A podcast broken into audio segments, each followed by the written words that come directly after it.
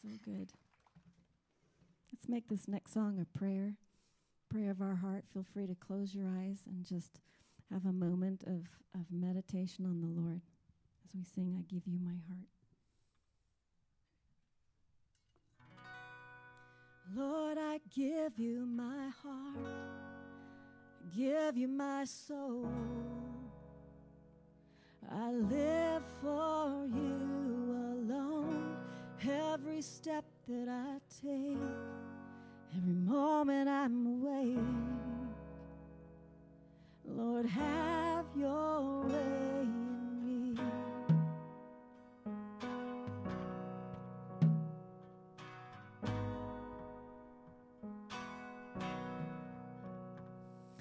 This is my desire to honor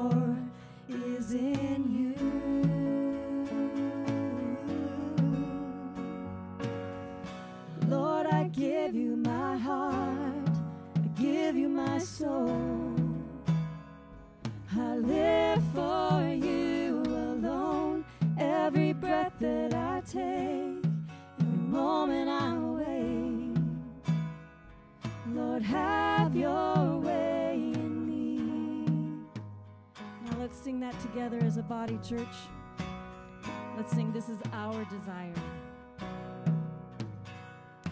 This is our desire to worship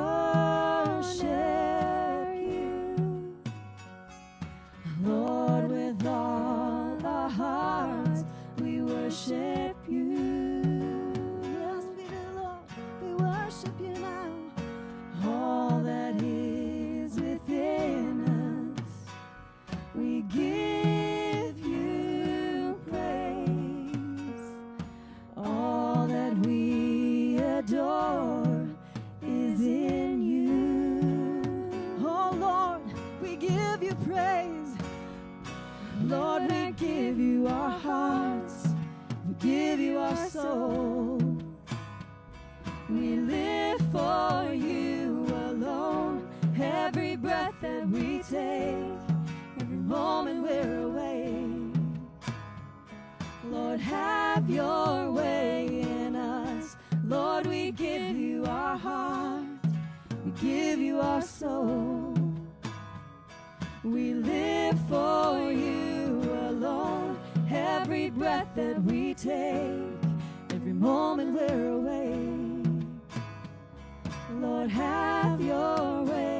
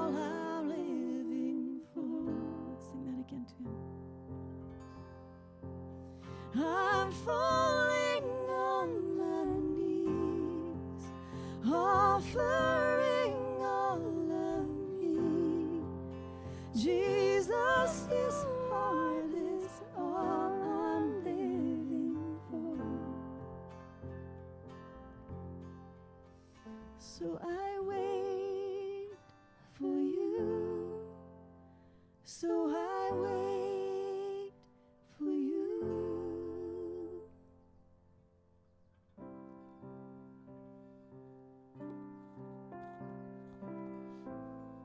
Lord, we welcome you. We know that you're here in this place. Thank you for being our Father. That you have drawn us as your children, adopted into your family, O God. That we are heirs to the kingdom, so undeserved. Thank you for sending your Son to forgive, but then to offer to live in us so that we can follow in Christ's footsteps. It's just extraordinary, and that's your mystery. Now I pray that you speak to us through your word in Jesus' name. Amen. You may be seated. Good morning. Good morning. Everyone say Jesus.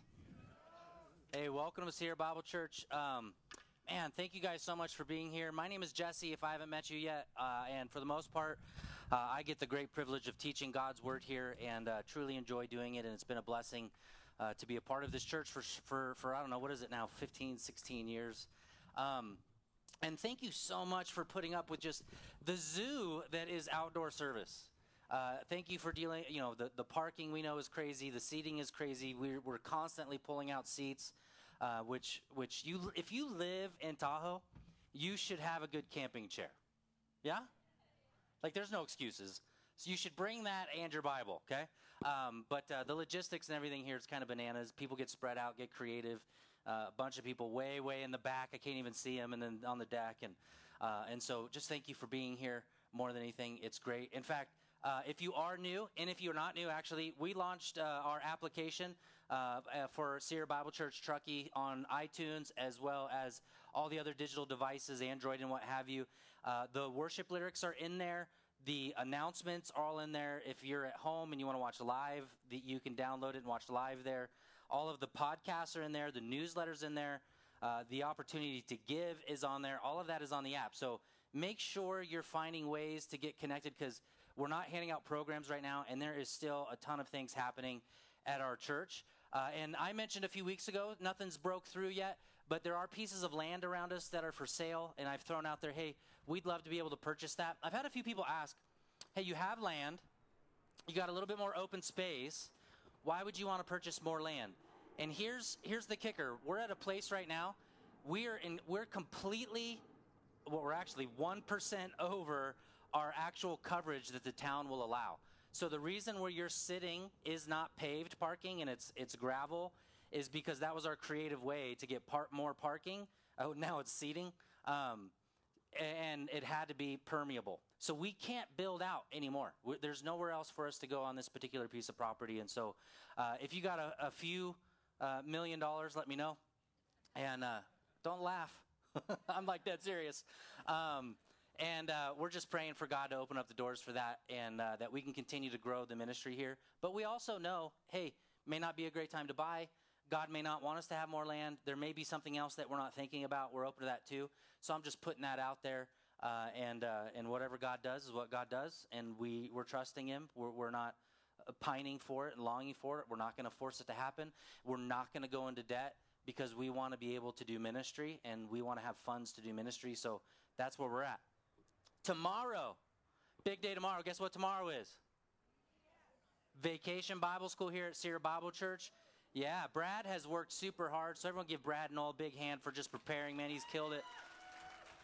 Uh, he's going to be exhausted after this is all said and done. So, uh, if you want to help out, you can still sign up. You can do that online. If you want to sign up your kid, again, you can do that online, or you can find uh, Brad. And then July 17th, uh, we're doing the hoedown. So we're doing some square dancing. We got a caller coming, ten dollars per person. Anybody can come, and so we want to invite you to come. We're going to feed you, and we're going to dance. We're going to have a great time. Uh, and then after the service, two things after the service. The first one um, is so which is a ministry in Mexico that we serve with orphans and widows. We're, we're trying to plan a construction trip in August. They're meeting after the service in Ray Hall. So if you're interested in going uh, down to Mexico in August, make sure you go down there. And then on the same, uh, in the same vein, we've got a gal who's been coming to our church, and she's connected uh, with a church called Casa Vida in Costa Rica, and they're trying to build a playground for their church. And so she's doing a, a Cass is doing a bake sale down there make sure you grab some food and donate towards that so we can give the kids uh, a, uh, a cool playground down there. And then you can also give online uh, as well for that. And then after the service, Andy Finch, who's our head deacon guy, we're reinstalling our handy, uh, I always want to say handicap ramp, handy handicap ramp. For some reason, I have a hard time saying the word. I'm saying it correctly now, but my mind makes me feel like I'm not. Either way, we're trying to put a ramp in over there. We're pouring some concrete if you got some tools and you want to help out afterwards, uh, head right over here and, we'll do that. Okay? You guys ready to get in the Word? Everyone, hold up your phone or your Bible or whatever you got in your hand. The Word. The Word. Okay. All right. We're not there yet. All right. All right. Okay. Colossians chapter 1. Go to Colossians chapter 1. Title of the message this morning is, uh, is posed in a question. What have people heard about you? You know, the funny thing is, first of all, in Scripture, the Bible tells us not to gossip because it can destroy a church. So, gossiping is something that we should avoid. At the same time, as Christians, we should have a reputation. And I, I just want to ask the question and frame that for us this morning as we dive in what kind of reputation the church should have. You remember, this church has been planted by a gentleman by the name of Epaphras who is a byproduct of Paul's ministry. So Paul went to Ephesians, preached the gospel, Epaphras got saved. He goes back to Colossians, which is being heavily influenced by the Roman culture. Epaphras plants this church, and then Epaphras goes back to Paul, uh, and Paul's in prison at this time, and he says, Hey, listen, this is what we're dealing with in our church. Can you help me out? And so Paul writes this letter to the Colossian church. And he says that he's heard a few things about them, and they, they, they're good things and there should be good things that people hear about us as well. But nonetheless, we know sometimes Christians get a bad rap. Sometimes we may have a reputation in a smaller community like this of doing things that people don't like or they don't agree with. But it's my hope that we would be bolstered to leave behind a good reputation in our community. So if you have the ability to this morning, uh, would you stand with me as we read from verses 3 uh, down to verse 8? And again, we stand because we honor the word, we love God's word. And it's just a way for us to position our hearts before the Lord to hear from Him.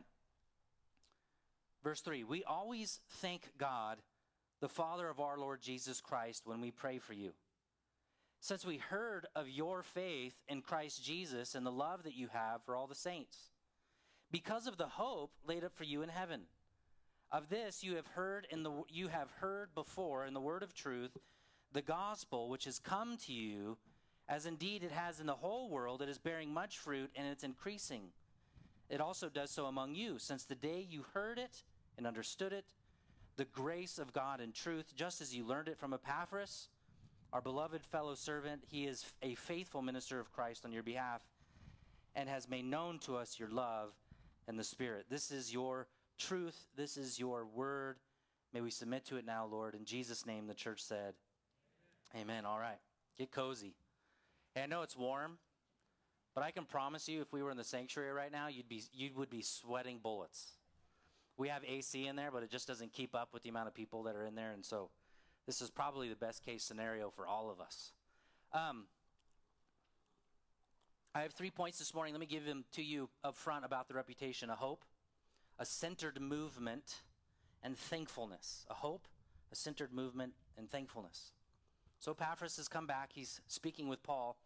And the first thing he says in this verse, if you notice, is he says, I've heard you have a reputation of having faith, a faith in God, a, a, a, a kind of unfeared, un, un kind of provoked, but a, a welcomingness of, of God, a willingness to just be abandoned into the Lord. He says, You have this faith in you that is real about Jesus. A real faith of conviction, a real faith of contrition, and a real, real faith of change. When we think of faith, faith is the act of being convinced in our mind that God is true, contrite in our hearts about the sin in which we've committed against God, and a willingness to change to be more like Jesus. In fact, that is actually the definition of what repentance is when we come to faith a conviction, a contrition, and a change. I was reading a commentary this week in this passage. In regards to faith, he says, faith, some maybe would, would draw the picture of faith of like a hunter. And a hunter pulls out his gun and he aims it at that animal at a great distance.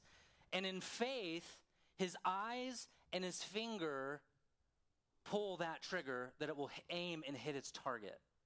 He says that's one way to look at faith, like a hunter who pulls out his gun and he's in faith. He's hoping that the gun will do its job, that the finger will do its job, its eyes will do its job, and the animal will be taken down.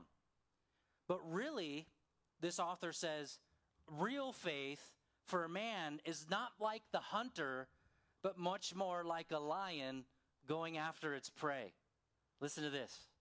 He says his eyes and nose and ears are picked up at his prey. His legs give him the speed to catch it. And all the power of his body is involved in the terrible death and the leap and the single blow to the neck with the front paw. The blow that actually kills, and the animal goes down, and the lion envelopes it in its arms, pulls it to himself, and he makes it part of himself. This is the way the lion kills. This is the way a man believes. This is what faith is. It's not like a hunter, but much more like a lion, where all of its faculties are involved. And we know specifically faith is all about the object in which our faith is in, which is, everyone say, Jesus. And we put our faith in Jesus and we absorb him into ourselves and we make him all of who we are and we put all of our mind, all of our eyes, all of our sight, all of our intellect, all of our passion into Jesus. And Paul says, says because of this reputation that your faith is strong, it then overflows into a love for one another. Now, Brad Beers did a tremendous job last week. And one of his points, which I just, I loved, it was just an amazing point. He said, if you remember, if you're a Christian, you can't pick your family. Right? Look to your neighbor and be like, I didn't pick you. Go ahead, you can try it out. I didn't pick you. I wouldn't have picked you. Now, if your spouse is sitting next to you, you're going to want to change what you say. Okay, if your husband or wife are next to you, maybe change that. I did pick you, I still pick you. Try that one. Right? There are, there are people in the church. I've seen this. I actually read an article from a great reformed guy this week. He said, he said, You want to make sure your church doesn't end up in a bubble. And he says, You know how your church ends up in a bubble? Everyone thinks the same, everyone acts the same, everyone believes the same, everyone has all the same ideologies, and the faith in the church is never challenged. My friends, real faith, real love is to rub shoulders with people who are different than us. I thank God for all of the weirdos. And if you're like, if you're like, I don't see any weirdos,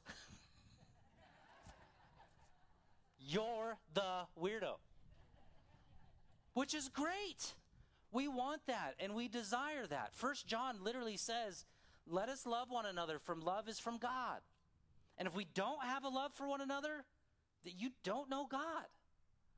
And so Paul's saying, even though that this church is struggling with, with absorbing some of Rome's ideologies, Paul is saying your faith is sure, your love for the church is sure, and we need to continue to have a willingness to wash each other's feet and to serve. Galatians 5:13, through love serve one another. One author says, this love doesn't simply mean that they all, as we might say, have good feelings about each other.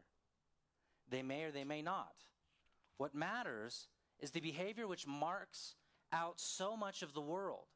The behavior of the world, love, I'm sorry, lust, anger, lies, the kind of things that split up communities. Instead, in the church, is replaced by kindness, gentleness, forgiveness, acceptance of one another as members of the same family. He goes on to say, even where there are major differences of race, background, and culture, this is far, this, as far as Paul is concerned, is the true sign of God at work. And he's thrilled and he's grateful about it in the church. Right? You, you've got to look to the neighbor in your church and say, say, You are my family. And that love that overflows because of the passion of Jesus Christ, well, that flows out. That's their reputation. They have a reputation of faith, they have a reputation of love. And now we get into kind of the first point. Why do they have that kind of reputation? What is the reputation? Where does it come from? As I stated earlier, it's their hope. Where is their hope? What does he say in Colossians? Verse 5. You are these things, Paul says, because your hope is laid up for you where? It's in heaven. Now, this is the contrast, the difference between the worldly minded person and the heavenly minded person. Right? Paul's making a contrast that in Rome, the culture of Rome and the people of Rome, just like the culture of America and the people of America, they put their, their hope in the material and the experience. How many of you are familiar with the phrase carpe diem? Seize the day. Seize the day. Right? If right now you're in church right now and you are distracted by what you're doing after church, you're part of the seize the day mentality. If you can't wait to get out of here so you can go to the lake, you can't wait to get out of here so you can go mountain bike, you can't wait to get out of here go have fun, then you haven't followed the same reputation that, that Jesus is speaking of through Paul here. Your passion and your zeal for, should be for, for Jesus. You shouldn't be known for seizing the day and for the moment and for the emotional experience, but rather for the hope that exists in heaven. Do you remember King Solomon? Okay, here's a guy as we know, wrote one of the most happiest books in all of the Bible. It's the book of Ecclesiastes. If you're not familiar with the Bible, I'm joking. It's not a very fun or friendly book. But essentially, what has happened with Solomon is Solomon has, has received and built up one of the greatest kingdoms that have ever existed in all of the world, all of history. The Bible literally says that it's quite possible that even to this day, he had more money than anyone in all of history. Right? More money than Bezos. Now, I don't know about you, but when I, when I see how much money that guy has and I try to fathom what that would be like, you can't spend that money fast enough. He makes money faster than he can spend it. Right? Imagine having enough money to buy an island. No? You can't go there? I can't either. It's almost unfathomable. So he has all of this money, and Ecclesiastes, he says, okay, because I had all this money, I had all this power, I, I did everything that I wanted to in the moment. Whatever my flesh wanted, whatever I needed, if I needed it, I bought it. If I wanted it, I got it. He had more women than you could ever think or imagine, more material possessions than you could think or imagine. He had more gold than you could ever think or imagine. This guy was loaded to the tills. And at the end of all of it, he says about all of this experience, all of the mountain biking, all of being at the lake, all of doing all the sports, all the recreation, all the Netflix, all the social media binging, all of those things that we do, he says, you know what it is? It's a vapor, he says. And the original language that he used for vapor, it's literally smoke. It's like, it's like smoke coming out of a pipe. It goes into the air, it's there but for a moment. You cannot grab it, you cannot seize it, you cannot keep it, and then it disappears. I mean, think of all your experience. The reason we have to relive experience after experience is because we forget the experience. Right? When I go back, I know that I've been to Knott's Berry Farm probably 10 times. But I have very few, very clear, very lucid moments that I clearly remember. If anyone's ever struggled with a, drug addiction, you probably are familiar with the term chasing the dragon. Is anybody familiar with that term? It's the idea that when you first First, take your first hit. You get an enormous high. And it feels great, and it feels euphoric, and it feels amazing. And then you have to have it again. But it's never like the first time. And then you got to have it again, but it's never like the first time. And chasing the dragon is to, to chase that experience. I just wish I could have that first initial high and I could have it all the time and I could have it whenever I enjoy it. It's chasing the dragon to chase culture and to not have your hope in the heavenly things is to chase the dragon. It's to chase what the devil wants you to chase. That's why I think it's appropriately called the dragon. It's to run after that which is vapor and smoke, Ecclesiastes says. But rather, the Christians in Colossians, their hope is in the future. Their hope is in heaven. You know why you can cry here and now? Because you won't cry in the future. You know why you can do without here and now? Because you have everything you need in heaven. Do you know why you can give and love your neighbor now? Let loose now? Because you're going to have everything you need in heaven. Ephesians is one of my favorite books in the Bible, especially chapter 1 and chapter 2. It's just an incredible book. And Paul, Paul lays into them in the first passage. He tells them in Ephesians, This is your salvation. God predestined it before the, the, the beginning of time, he says in Ephesians verses 1 through 2. And then he goes on, he says, God is still saving you. You know, there's this sanctification growth process that we go through. It's like working out. You still got to work out your salvation. Then he says, You will be saved and you'll be sealed by the Holy Spirit. And that Holy Spirit will be the thing that guarantees you to salvation. He's your ticket to heaven. He tells them these truths because they're struggling, church. They're going through some things. And I love what he says to them in chapter 1, verse 18. Same thing. Paul in Colossians is praying here. Ephesians 1, he prays, and this is what he prays. He prays that the eyes of their hearts would be open to the hope and to the inheritance and the riches they have in Christ. Now imagine the difference here. I could stand up before you this morning and say, You need to do more. You, you need to give more. You need to strive more. You need to work towards perfection. You've got to love your neighbor well. Husbands, you better do a better job loving your wives, and wives, you better do a better job loving your husbands. You got to if you want to if you want to just have the hope and you want to live without condemnation, you have got to start working hard in your faith. If I gave that advice to you, it wouldn't be biblical advice. In fact, in Ephesians 5 where it talks about the roles of husbands and wives, as husbands love your wife, as Christ loved the church. How you doing with that, husbands? Wives, submit to your husbands. Ladies, how you doing? Right? Like, are you doing that well? Are you doing that perfectly? And then Paul in Ephesians 5 says, This is a weird mystery, but I'm actually speaking of Christ concerning the church. He's saying, really, Jesus has done all of these things. And what if you want to be respected, husbands, you have to get that from Jesus so you can get it imperfectly from your wife. Wives, if you want to be loved, you have to get it 100% from Jesus so that your husbands, the, the love that your husbands give, which is imperfect, you can accept that. It's all about receiving everything from Jesus. And Paul says, he doesn't say, do more, guys, work harder, guys, study more, guys. He says, no, I'm praying that the eyes of your heart would be illuminated to the inheritance you have in Jesus. Do you know the inheritance you have? Do you know that, that you should have your hope in that? I remember when my dad passed away, he left behind three storage units filled with junk. Just filled with junk. Have you ever hear the saying, one man's treasure is another man's trash? I'm sorry, one man's trash is another man's treasure? Have you heard that before? Have you heard that? Okay, thank you. We're interacting. It's good. It's good. Way back there. Do you guys see me? Do you hear me? Okay. Yeah. No, that's not, that's not the truth. The truth is, one man's trash will be another man's trash. There's no such thing as putting hope in this world because this world is fading every single day. It's decaying and it's falling apart. But Jesus, he tells us as well as other verses, hold fast to this hope. Jesus is our hope, his inheritance is our hope. And Jesus and his promises is a chain that anchors us in the storms of life. Without your hope in Jesus, this life isn't going to ever fulfill you.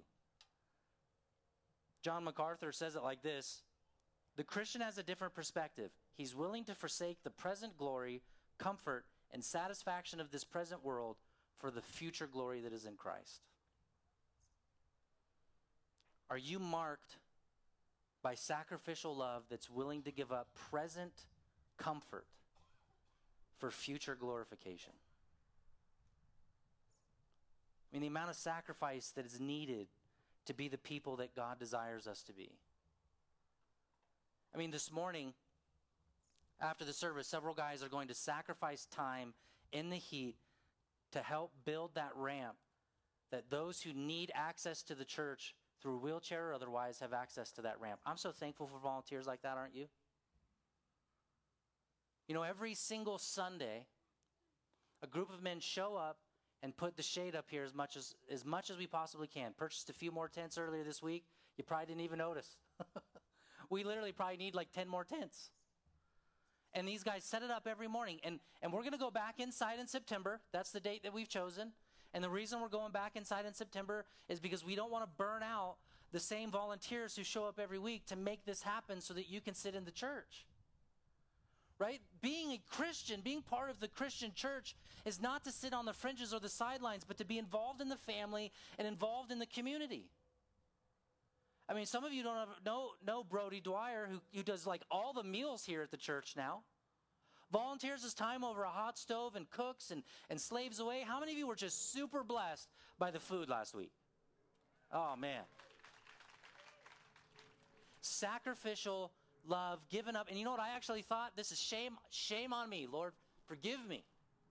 I thought, you know what? This place is going to empty out because everyone's going to want to go to the lake. And I was so blessed to see how many of you stayed back and you're like, I'm eating with my family. Sacrificial service kind of love. Paul says, man, they have this because the church is marked by a hope.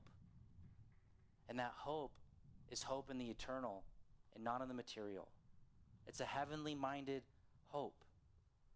So the reason they do it is the hope. But then look look at the second point. So their reputation is one of hope. They have faith and love because of hope. That's their, their reputation. But the center of that hope, and the center of the hope moves. There's a center to it. And the center, he says, is also in verse 5 because of the hope laid up for you. Second part of this you have heard before in the word of truth, the gospel, the message of salvation. He goes on and says something very amazing about this gospel it's movement. It came to you but before it came to you, it went to Epaphras. If you remember the story, right? It went from Paul to Epaphras to Ephesians to Ephesus, then to Epaphras to Colossians, and now it's back to them. He says it's growing. Paul says it's growing, it's bearing fruit. He's literally saying the gospel was planted in Colossae, and now it's growing and it's increasing, and it, it has come and it's going to keep going. So he says the church is marked first and foremost by this love and faith they have because of their hope, but he gives us the anchor of that hope, and the anchor is the gospel of Jesus Christ. It's what literally in the Old Testament is defined as the good news. The good news is a word that was used when the Greeks would go out in battle and they would be victorious and they'd send news back to their homeland we have won, we've been victorious. My friends, are you aware of the gospel truth that Jesus has given you victory over Satan, victory over sin, victory over yourself, and more importantly than anything else, because we have a future hope, victory over death. You've won. You have defeated the enemy. And I don't mean by you, I mean Jesus has defeated the enemy, and through Jesus Christ, we can defeat those things in our lives. We can be victorious. You know what's so amazing to me about this is, is, is there's two kind of victories that we speak of, I think, within the gospel. The first one is that we know that victory comes in eternity. Our soul will be cleansed. We'll no longer have pain. We'll no longer have shame. But if you're a parent, do you know that Jesus' victory is bigger than your parenting? If you're a husband or a wife, or you're trying to raise kids, or you're a teacher, or you're a doctor, man, I can't tell you how many doctors and nurses have told me how hard it is to be in the hospital in, in the last season, the last year, and not just because they've been overwhelmed with COVID, because some of the persecution and the social pressures, sending your kids back to public school and those social pressures. I don't even need to mention them because you all know what they are. Like it exists. You've got to be this. You got to fit in the box, man. And if you don't fit in the box, and if you're not woke enough, and if you're not doing these certain things, if you're not acting a certain way, if you're not saying certain words, if you don't embrace certain cultures, you're unloving and you're hateful and you're a bigot. Those are all things that are being shoved at us. Do you know that Jesus is victorious over those things? Do you know that you can go into your work and you can go into the hospital, you can go into the school, you can go into the secular world, and you can be triumphant for Jesus, and the persecution is going to mean very little to you because, again, your hope is in the future. It's not in the now. And so you can deal with that suffering, and you can stand strong, and you can be sure of, of one thing that I think is just amazing Jesus is going to save the people that you don't think will be saved. Some, are you, some of you are those people. I was one of those people. When I was going through my ordination and I shared my background and I shared my history, several older men who'd been in the church for a long time looked at me and said, How are you not in prison or dead? And I was kind of baffled by the question, thinking to myself, You're a man of the gospel. And I had to look at him with kind of a dumbfounded look on my face and said, Jesus? Jesus.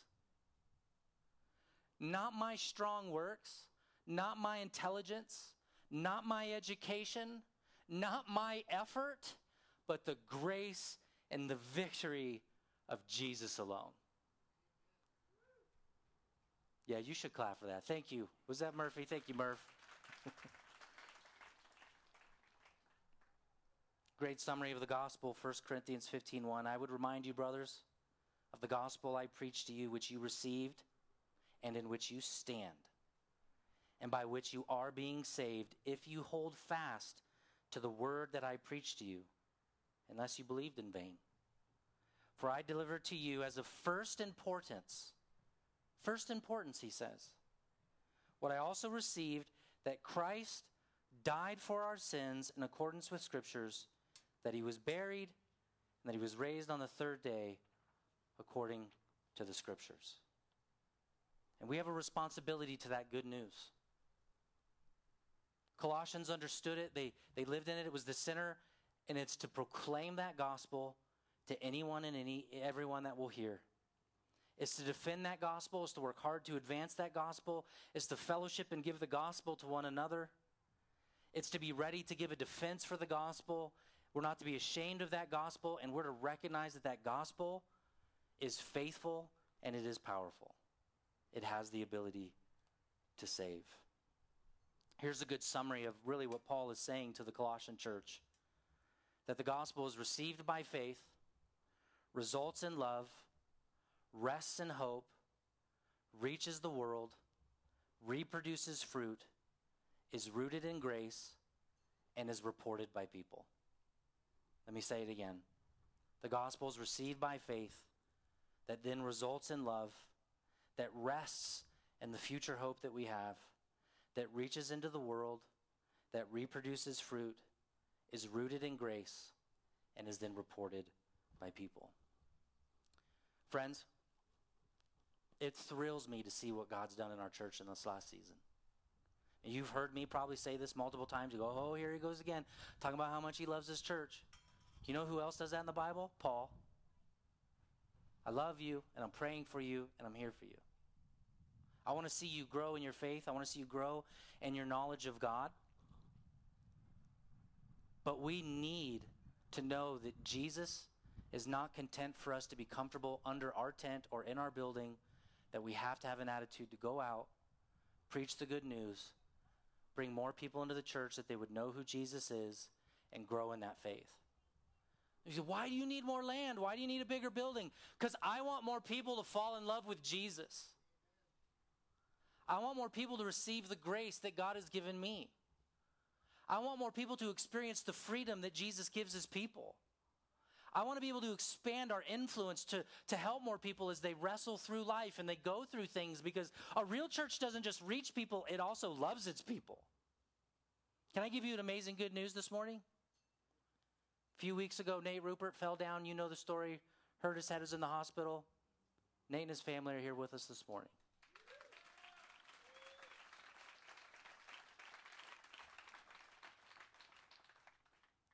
A real church loves a family like that defends a family like that. That's what we want to develop here. Some of you go, well, I don't know everybody. You know how you get to know people? You start loving them and you start serving them. The best way, the best way to get to know people and get plugged in, start serving somewhere. Oh, you're just trying to build you're just trying to build your own kingdom. No, I'm not. I'm going to die one day. I'm out of here one day. This is not about me. This is about the propagation of the good news in a world and a culture that is growing darker and darker every day. And we and we alone have the faith and the goodness of Jesus Christ for this world. We need to get serious about our faith, yeah? Grow deeper in our faith with Jesus. Do more for the gospel. Remember, I mentioned I had three points if you're kind of following with me this morning. The church has a reputation in their faith and love, they have a hope a centered movement that is the gospel, and the last one is thankfulness. It's actually in the beginning of the verse. So if you go back, and we'll close with this. He says, We always thank God. I mean, it's just so beautiful. Because Paul is saying, you know what, as much as you're doing, as much as you're awesome, and as great as you're doing, I'm not going to thank you. I'm going to thank God. You know why our church has sustained over the last year and has thrived? Because of God. Amen. Because of the grace of God. I've had people come up to me and I'm thankful for it. Thank you for your leadership in this service. Gal came to me this morning. I just want to thank you so much for, for what you've done. Just thank you for the stance that you've taken. I just want to express my gratitude. And you know what? Thank you so much for being thankful for me. But don't thank me. Thank the grace of Jesus. Thank God that He and we're going to get to it here in a moment. We're going to get here next week. He tells us in Colossians, He holds all things together. You know why the church is held together? Because He's holding it together. It's not the leadership of the church, it's Jesus. Would you do me a favor as we close? I, a pastor I know did this with his congregation, and I want to do this with us this morning as well because I think it's powerful. Would you stand with me one last time? Please.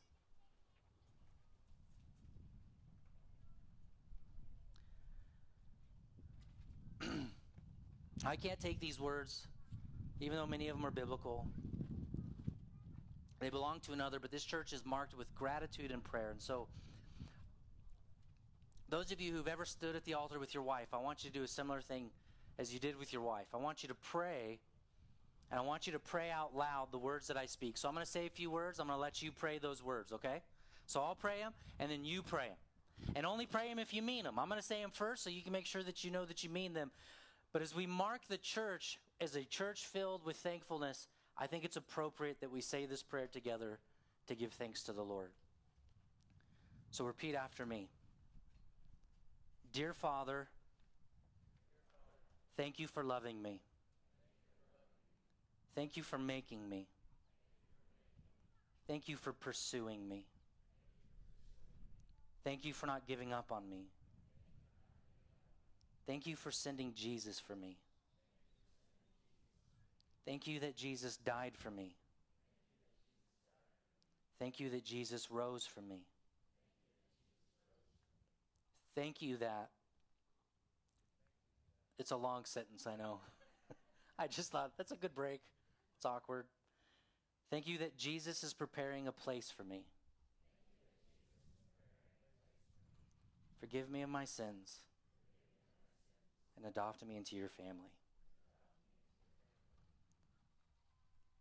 Lord, I pray as a church that we would be filled with the gratitude that we should possess because of what you've done. All too often, Lord, we desire to mold each other into our own likeness. But God, you desire to mold us into your likeness. Forgive us where we've allowed the culture, whether it be of America or Rome or the spirit of Rome, to adopt ideologies. Materialism is the, the way of the day. But rather, Lord, would you allow our church to leave a reputation in this culture and in this world, a reputation that is faith filled with a love for one another, that is a hope in the eternal, that is centered in the movement of the gospel and allows the gospel to continue to move, that is ultimately thankful for what you've done. God, thank you for the church that you've given us in this community. In Jesus' name we pray.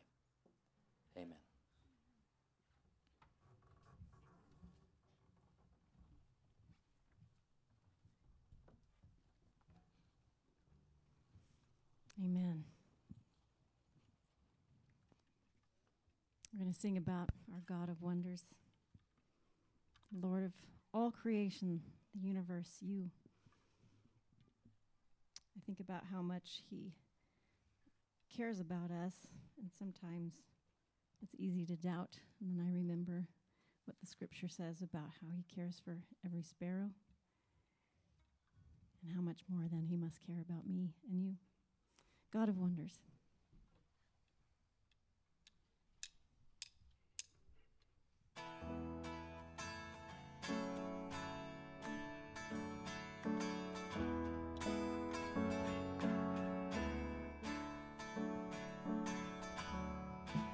Lord of all creation, water, earth, and sky.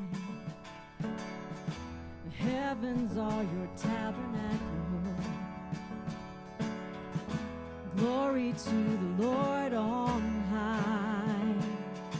God of wonders beyond our galaxy. You are holy, holy. The universe declares your majesty. You are holy,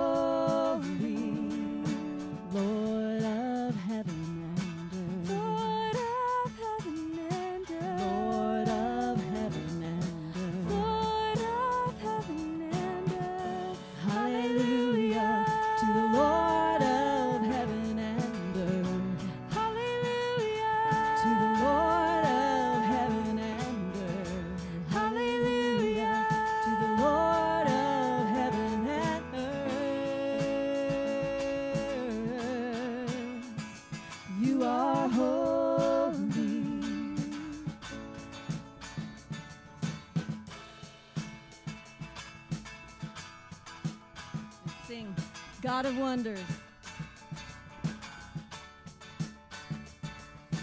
God of wonders beyond our galaxy. You are holy, holy. Precious Lord, reveal your heart to me. Father, hold